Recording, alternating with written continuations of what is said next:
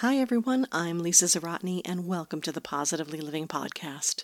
Today, I want to talk to you about productivity and what I've learned about it in my own life.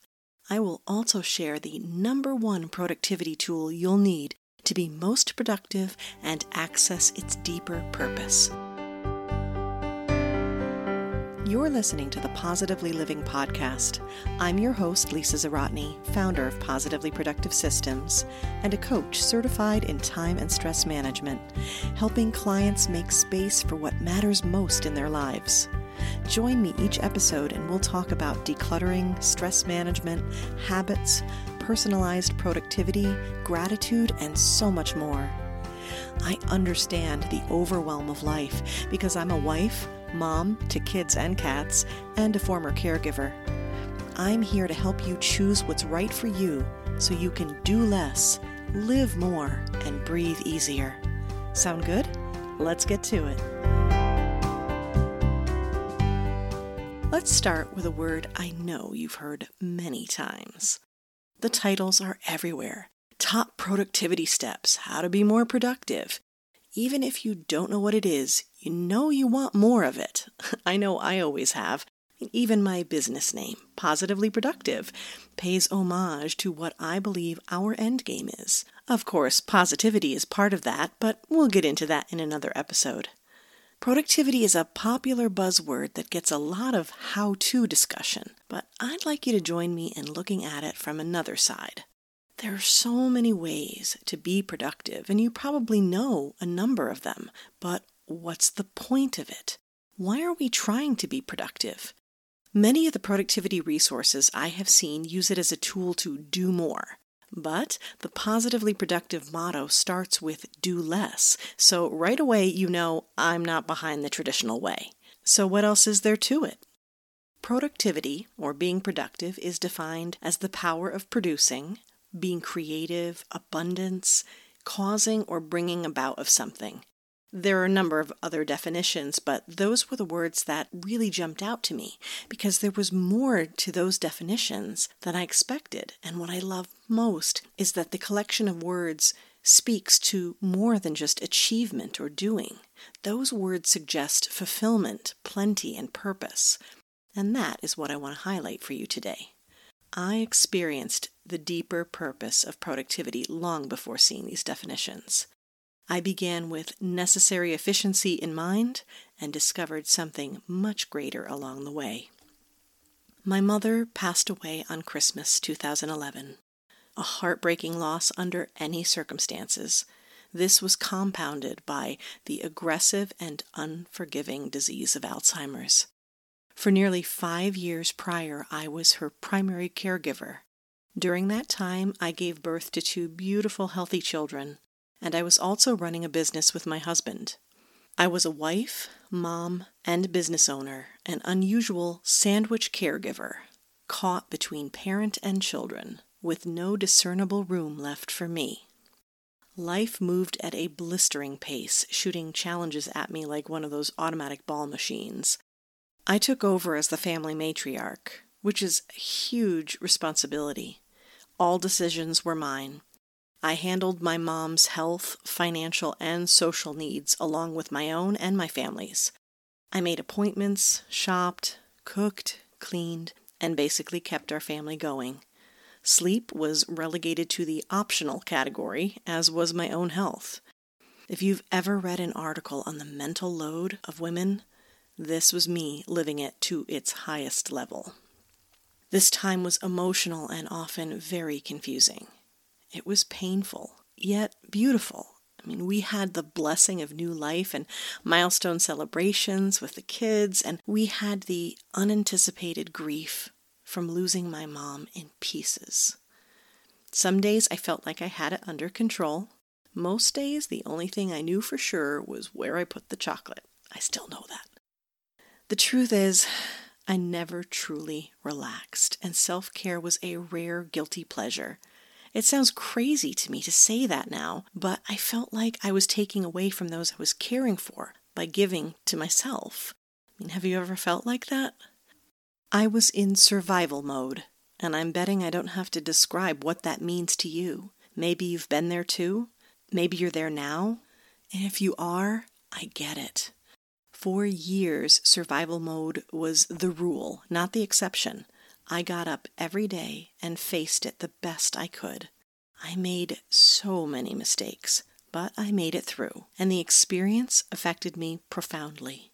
I am more compassionate and patient than I ever thought I could be, and I see the world so differently now. I knowingly smile at the phrase, don't sweat the small stuff, and it's all small stuff. For me, productivity was necessary for survival. I minimized my schedule, I dropped all non essentials, and unfortunately some essentials too, and learned to let go of obligations and expectations, most especially mine. I wrote down everything and planned ahead each week. Lists were my life, and they still are. I embraced shortcuts and used the words easy, simple, and fast in my searches for every task you can imagine. I did it unapologetically then because I needed it to be that way. But I still do it to this day for different reasons. I can see clearly how productivity practices helped me survive, but I've also figured out how they've helped me thrive, and I'm excited to share that with you. Part of my life lesson from this time was figuring out what really needed to be in my life. When you're forced to let go of things, you have an opportunity to see what wasn't that necessary in the first place. And as you rebuild your life, you can decide what you allow back in. My first choice was simplicity. I aggressively decluttered my personal space and schedule and explored different ways I could get things done with less effort. Simplifying was my number one goal. It made space for the healing I desperately needed, and my entire family benefited. We spent more quality time together. Organized spaces made chores easier, which reduced the pressure on me. Simpler systems helped life flow easier. Creating space helped me make room for me again. I learned to forgive myself, and as I grieved and recovered, I poured through inspirational resources on positivity, mindset, and gratitude. I elevated self care to mandatory, and that most certainly included sleep. It still does. And I focused on ways to fill my cup up again. As soon as I increased my self care, I saw a shift. I wasn't just happier, I showed up differently. I was a better mom and a wife. I was a better person. Does any of this sound familiar? Have you been through something like this? I would love to know if you have. Did you simplify your life or are you hoping to now? If you want to now, then let's get into the how part that I promised you at the beginning of this podcast. The number one productivity tool for you is not a technique or an app, it's self awareness. That might sound tongue in cheek, but I mean it. Our best first tool for achievement is knowing ourselves. What I mean by this is knowing what we want and knowing how we work best. It can be easy to take someone else's advice because they're convinced it will work for you and they convince you. And you might get lucky and it will work, but when it doesn't, all too often you think something's wrong with you. Not so. Finding and developing the right productive habits that will work for you requires a willingness to look inside yourself and a desire to shift your perspective. It's not always easy, but the results are worth it. Instead of sending you off and simply saying, Know thyself, let me go over the four main areas I work with clients on to identify, to shift, to reduce, and to plan. Identify your values, your dreams, your purpose. Do you know what you truly value? Have you checked your core values lately? What do you really want? What drives you? When you're clear on this and honest in your approach before you set your goals, you create a critical alignment. This not only increases your likelihood of achieving your goals, it helps you design the life you want to live. To shift is to shift your perspective, sometimes called your mindset. Think in terms of gratitude, obligations, possessions. Ask yourself, why do you do the things you do? Why do you buy and keep certain possessions? What kind of person do you want to be? Shifting your mindset requires frequent inspiration and practice, like building a muscle. Simplicity and consistency will help. Believing in your ability to shift your perspective is crucial. You can do this. You can use vision boards and you can use affirmations. You can do a gratitude journal. You can do a gratitude practice, which is something that I help people do in my free gratitude group. I will make sure to include that in the show notes. Shifting your perspective will shift your expectations. The third area is to reduce, and that's the decluttering part that you will hear me say all the time. Remove all the things that do not serve you. Clutter is not just objects, it's the digital noise that surrounds you. It's the demands you make of yourself. It's your busy calendar. Every object you own owns you. Everything you say yes to represents at least one no to something else, if not more. It's time to clear your path, both physical and mental. And the fourth area is to plan. Now that you've done all this assessment, planning takes place. Take what remains and create a plan that honors your value and fosters the changes you've made. It's about being proactive versus reactive. Start with a weekly review.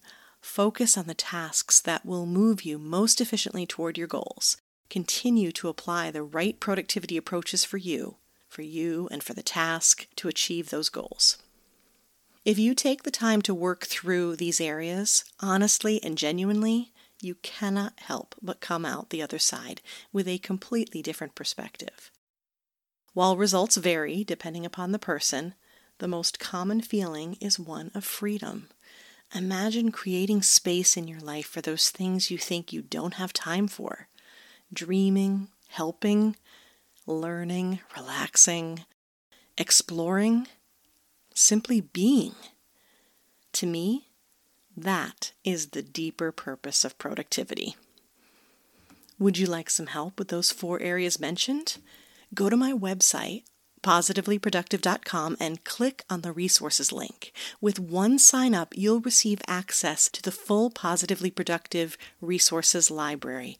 That includes a core values worksheet, a joy list worksheet, which is fantastic to create your own self care guide. Until then, remember why you want to be productive and how paying more attention to yourself is key. Productivity is being able to do things that you were never able to do before. Franz Kafka. Thank you for joining me on the Positively Living podcast. Your time is precious, and I'm honored you chose to spend it with me. If you'd like more information on today's show, you can find a link to the show notes on positivelyproductive.com slash podcast. If you found value in the show, please click subscribe, and even better, give a quick review on iTunes. It supports me and will help others find the show. If you'd like more positive content, come join me on social media.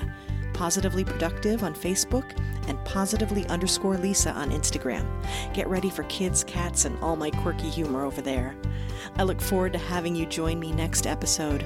Until then, keep it positive and keep making space for what matters most.